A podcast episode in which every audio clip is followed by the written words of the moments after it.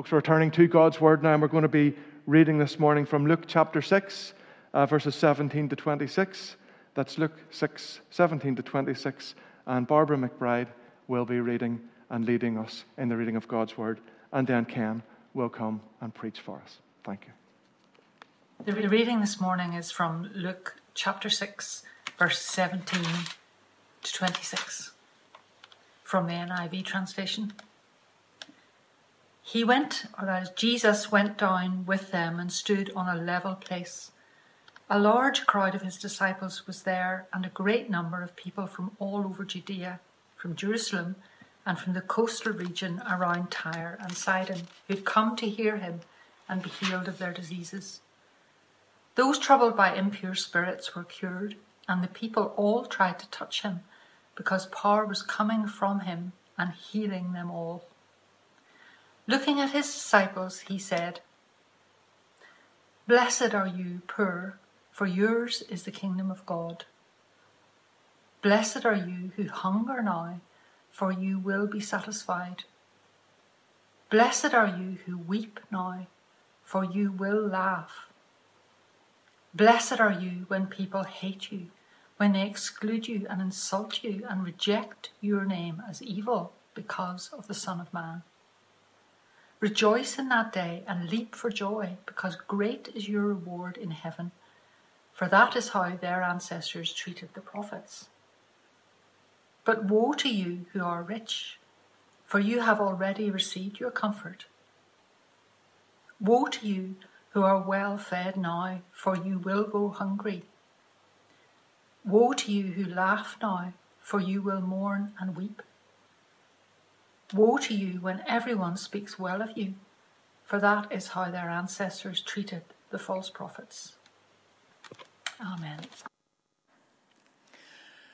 Well, thank you to my wife for doing the Bible reading, and thank you to Gareth and Gary and to, to those who have welcomed me here to uh, Orangefield this morning.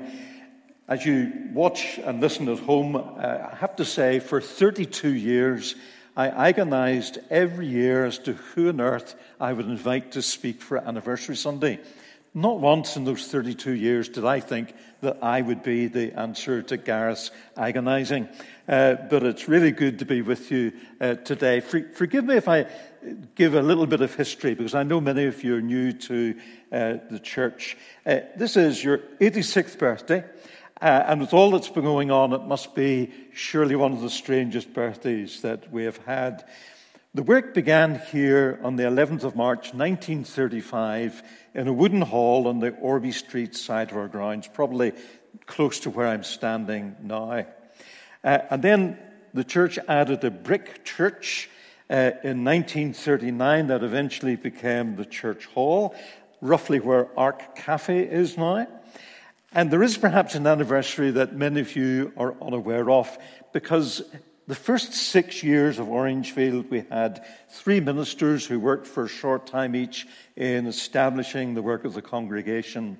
And it's in fact 80 years since Orangefield became a full congregation of the Presbyterian Church in Ireland. This is because we started off as a church extension cause.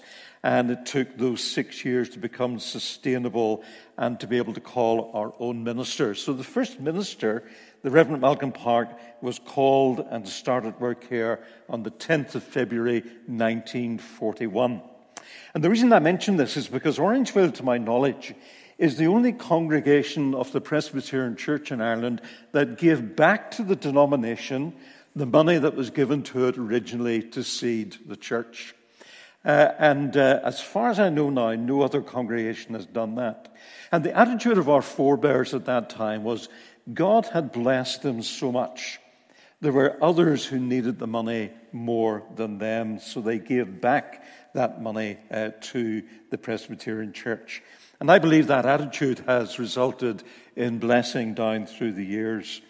A new church, the, the, the, main bit of what we're standing in this morning, was built and opened on the 6th of September 1957. The Halls complex out to my left, uh, with the two story extension, was added on the 3rd of September 1971, linking uh, everything through to the original church that became the church hall. Uh, and then this new complex, as Gary mentioned earlier, was uh, opened in 2008. When we opened this building, we gave the opening offering uh, to a cause in uh, Kenya, in Kisumu, in western Kenya. £20,000 that was uh, raised in that offering amounted to something like 2 million Kenyan shillings and enabled, I think, about half of the money required to rebuild a church in Kisumu in western Kenya. In that spirit of our forebears, we wanted to say to God, Thank you for what you've given to us but we also want to use it as an opportunity to help others. In fact, Barbara reminded me of a verse from later on in the passage that she read, Luke 6 and verse 38, where Jesus said, Give and it will be given to you. A good measure pressed down, shaken together, and running over will be poured into your lap. For with the measure you use, it will be measured to you. There's a huge amount to celebrate in Orangefield's history, not least the amount we have given to mission at home and overseas in terms of money, but also in personnel, and the amount that we've given to the two thirds world of money and personnel as well, but especially in seeing people coming to faith in God uh, and to grow in that grace of God, the Holy Spirit, has been a really special thing. These days of lockdown will pass and you will continue to write the story of God's good news and grace to a sinful world, as in fact you're doing in these difficult days. So happy 86th birthday and happy 80th birthday to Orangefield. Let's pray before we come to God's word. Let's pray. Father, we thank you for the powerful words of Jesus that Barbara read for us earlier. And we pray that as we come to think upon them together now, you would help us, teach us, and enable us to hear your voice and to respond to that voice. Through Jesus Christ, we pray. Amen. So, the passage we're looking at today uh, is, in a sense, a potted version of the Sermon on the Mount recorded in Matthew's Gospel. And here in Luke, there are some similarities, some differences, but Jesus, in effect, outlines four blessings followed by four woes or warnings. But think of the context of the words of Jesus in his teaching. Luke tells us of the amazing work of Jesus, and, and let me read, if I may, verses 17 to 19 again of chapter 6. He, that is Jesus, went down with them and stood in a level place. A large crowd of the disciples was there, and a great number of people from all over Judea, from Jerusalem, and from the coast of Tyre and Sidon, who had come to hear him and to be healed of their diseases. Those troubled by evil spirits were cured, and the people all tried to touch him because power was coming from him and healing them all. It's an incredible picture, isn't it? This crowd gathered together for two reasons. Firstly, to hear what Jesus had to say, and secondly, to be healed from their illnesses and delivered from being, as Luke says, touched or troubled by evil spirits. I find it fascinating that the healings came before the teaching. The people came to hear this teacher, but what did he do? He healed. And that incredible scene in verse 19 is something that really spoke to me. The people all tried to touch him because power was coming from him and healing them all. Isn't that incredible? Jesus simply completely healed everyone who desired it. Isn't that awesome? Does it make you want to yearn for more of the power of God's Holy Spirit in your life and in the church, in me? But here's the thing Jesus gave authority and power to the words that he said by the things that he did. And then his teaching, then as now, is revolutionary and stretching. I listened to Gareth's talk last week about baptism, the baptism of Jesus. I have to say, it's the best talk on baptism I've ever heard. So if you missed it, by all means, give it a, a listen and go back uh, onto YouTube and pick it up. I not only agreed with what Gareth said, but it brought me hope and reoriented my eyes towards the cross of Jesus and the promise of God. But part of what Gareth said was that the baptism of Jesus was an authentication of who he is, but also, I quote, a demonstration of the life he was calling his followers to step into.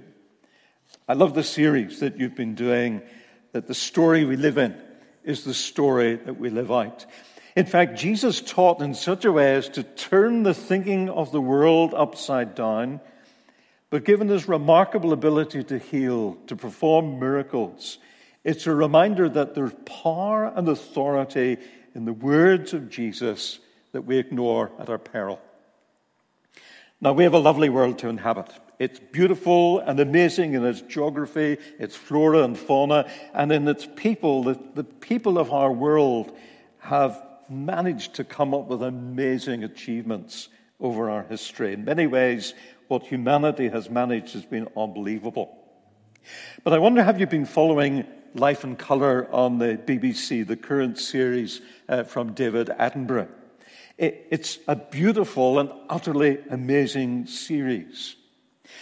But in our wildlife programs and in magazine series like Countryfile, it's increasingly obvious that all is not well with our world. That climate change, for example, is an inescapable fact of the 21st century life that we live. The story we live in is a world that is fallen and warped, and there's something quite wrong with it. Let me jump from that to a question Do you like picture puzzles? Well, hopefully, up on screen will come a picture of what's known as the Penrose Steps or the Impossible Staircase. This kind of genre was, was taken on by the artist M.C. Escher, who uh, uh, eventually provided very incredible pictures, all with that same kind of principle. When you look at a picture like that, you think immediately on first glance that it's, it's, it's fine, a series of steps. But then when you look at how they, they work and they keep going up and up and up and up, and you realize it's an impossible staircase. It's a bit like the world that we live in. We look at the world around and it looks great. But the more you look at the world, the more you realize that something is out of kilter, something is wrong. And indeed, we recognize it's what the Bible calls sin. Creation is being destroyed by human greed and the insatiable desire for more and more stuff. I don't know about you, but one thing I didn't answer in the question that Gary, or Gareth asked me earlier was in terms of lockdown, one of the things I've been discovering is how much money I spend on things I don't need. I've become one of those accidental savers that actually we're not using the car as much, we're not going out as much. We're not spending money on stuff that we really don't need. And, and so we understand that the world has been destroyed by people's greed and insatiable desire for more and more stuff. But people are also destroying each other.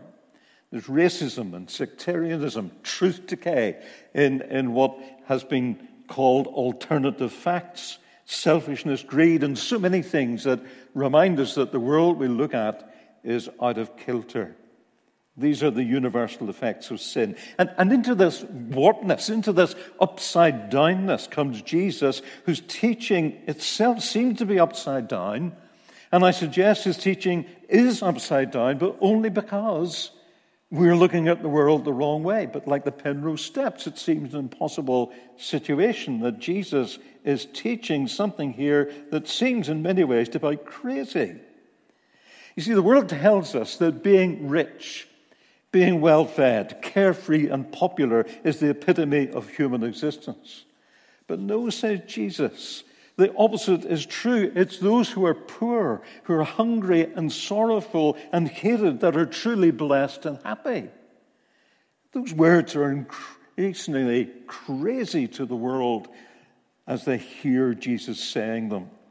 But they are backed up with one who healed and who had power coming from him, and then says these seemingly crazy things.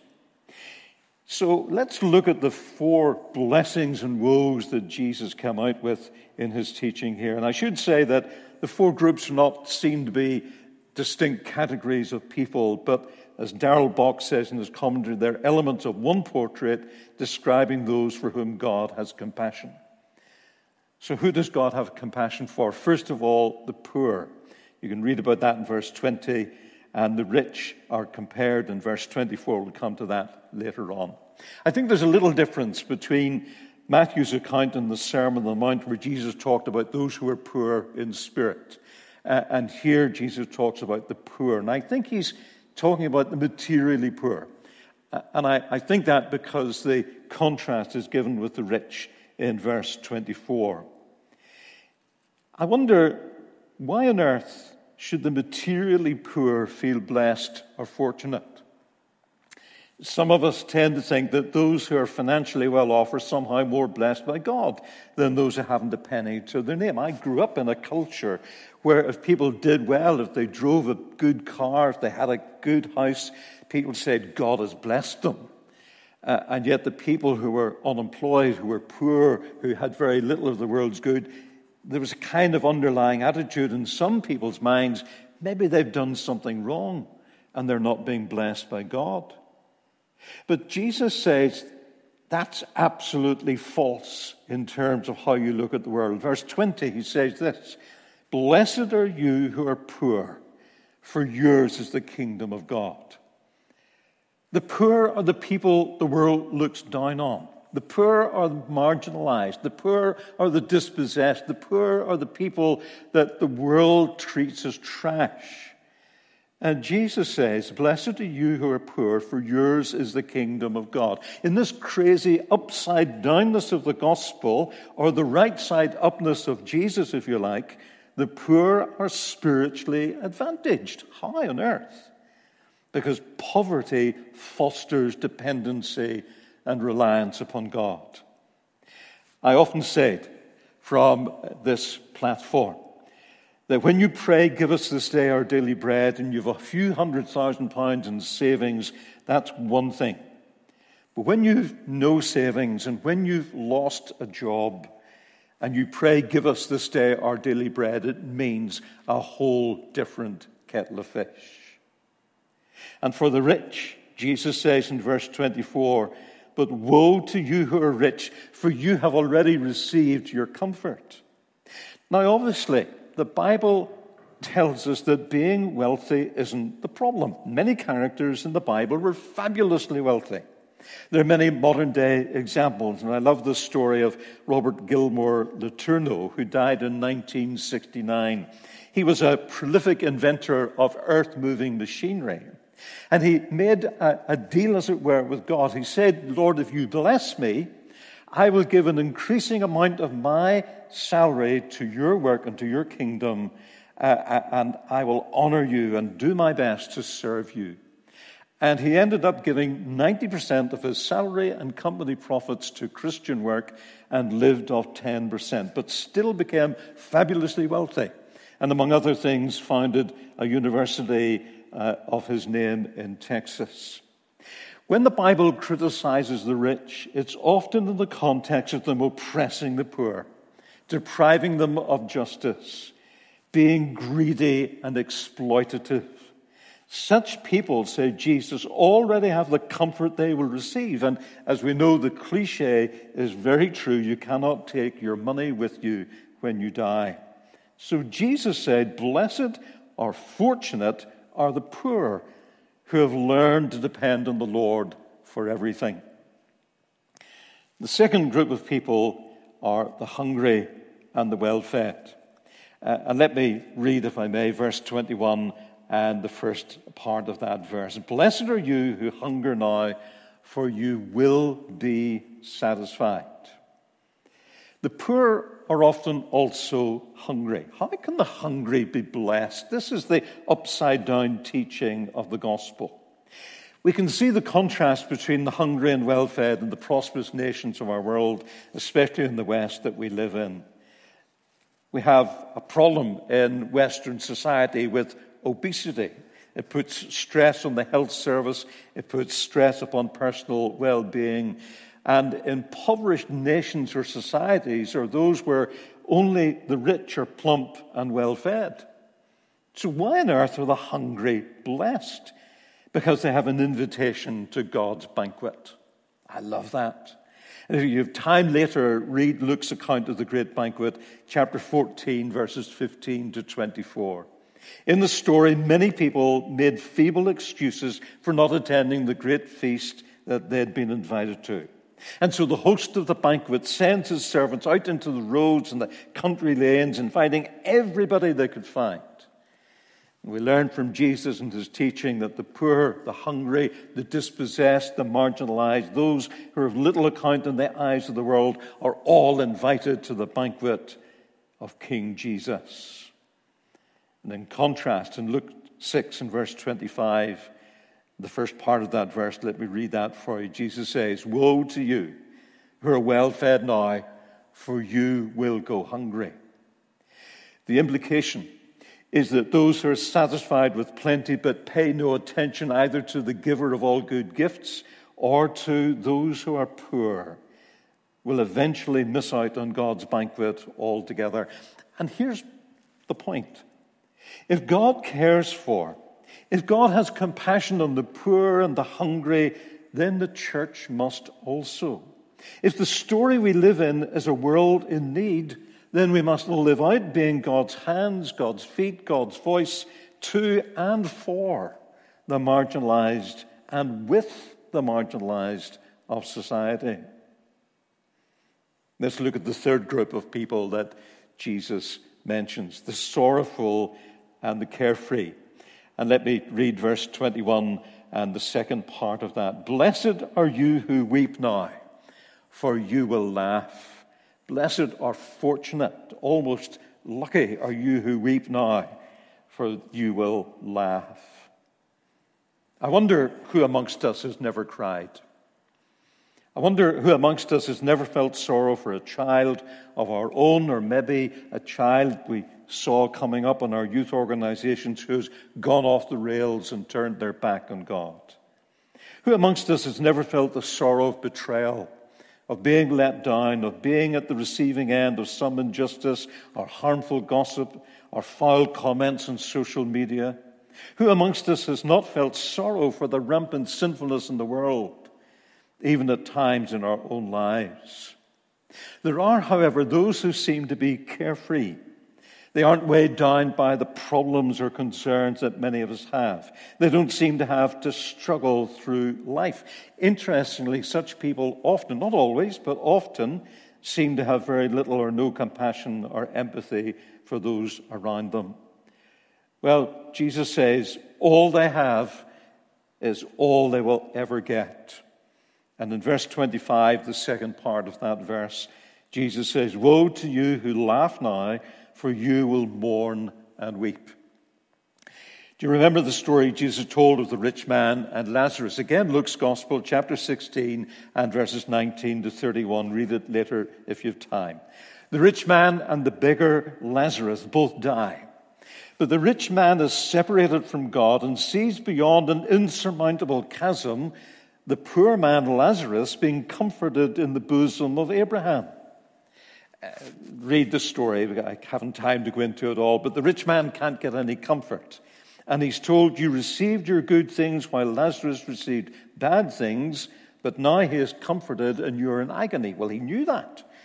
And when he couldn't get comfort for himself, he asks that someone would warn his brothers that they might repent, but he's told they had all the revelation that they need.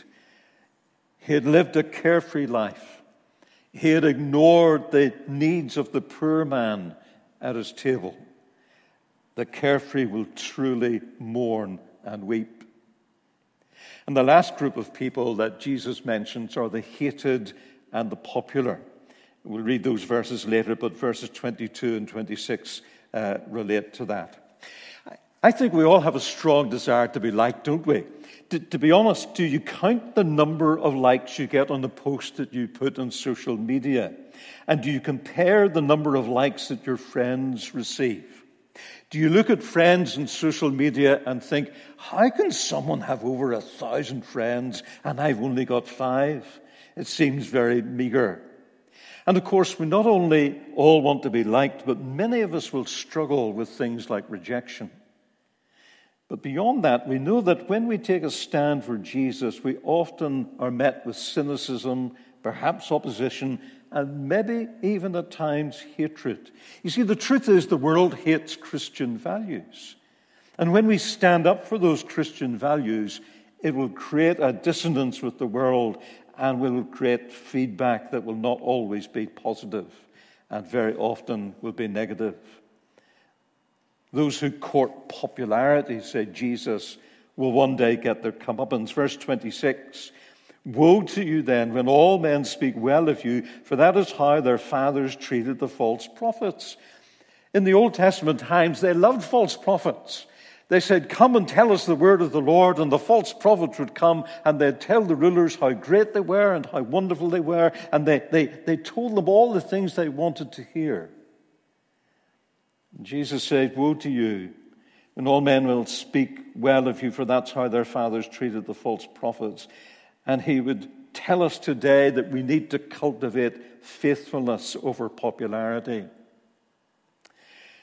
I've often said from this platform that our responsibility, and let me put it in the context of the series that you're doing in Orangefield, our responsibility in living in the world with all its issues that affect us is to live out the reality of living and working to an audience of one.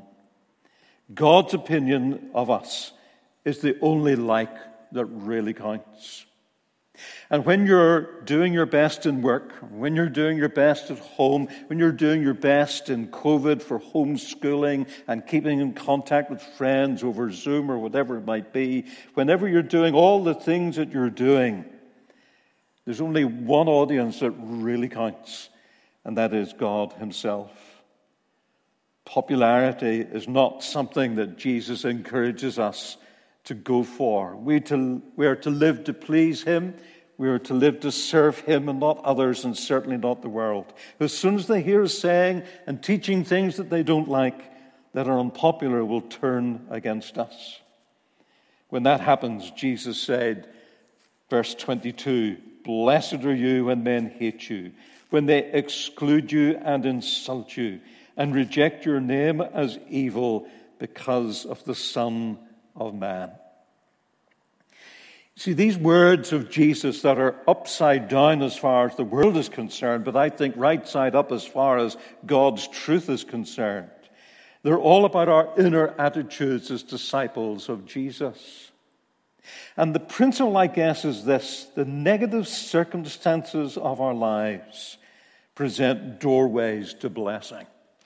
If the story you live in is one where there is difficulty with money or difficulty with providing for your family and all that we need, if the story of the life that you live in is of increasing opposition to the things that you teach and say, if the story of your life is having sorrow and problems and difficulties. Jesus says, I can come and transform these situations so that these things become doorways to blessing in your life. I want to, if I may, just get a Bible from behind me. It's a different version of the, the scripture that we've been reading from using the NIV. It's uh, Eugene Peterson's translation of the Bible called The Message.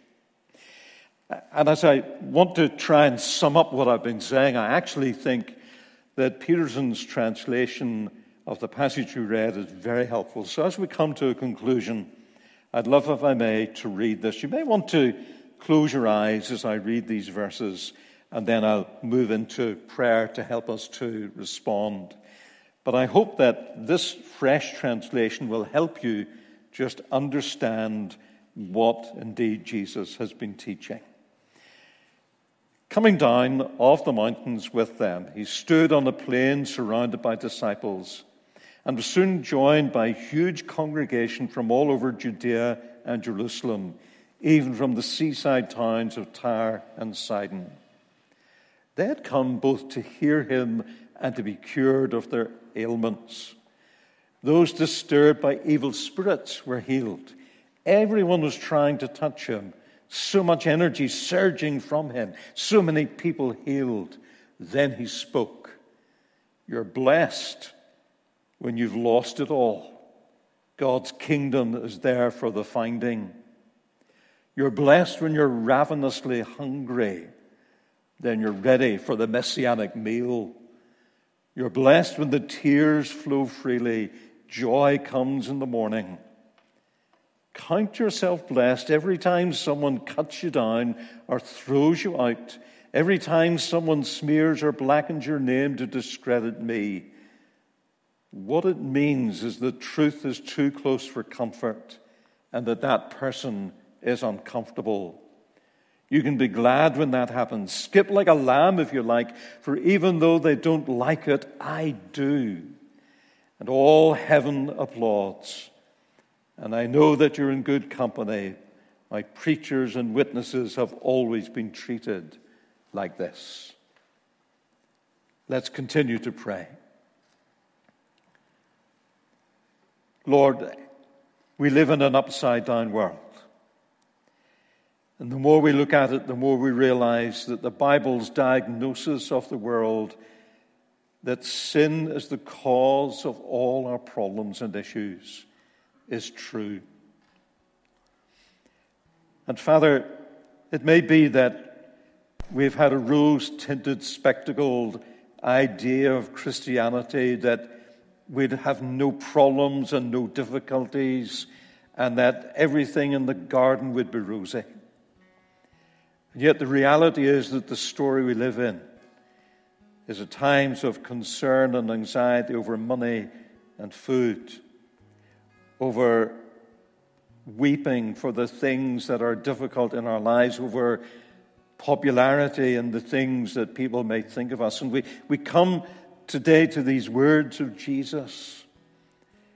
And he said, Blessed are you when you live in a story where everything is difficult and where there are problems. Blessed are you because these are doorways to a deeper experience of me, doorways to a new life with new priorities.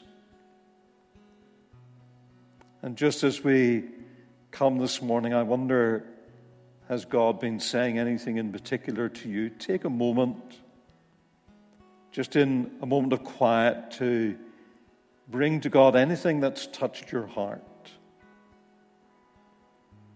And if there's a response that you need to make this morning, take this moment of quiet to turn to Jesus.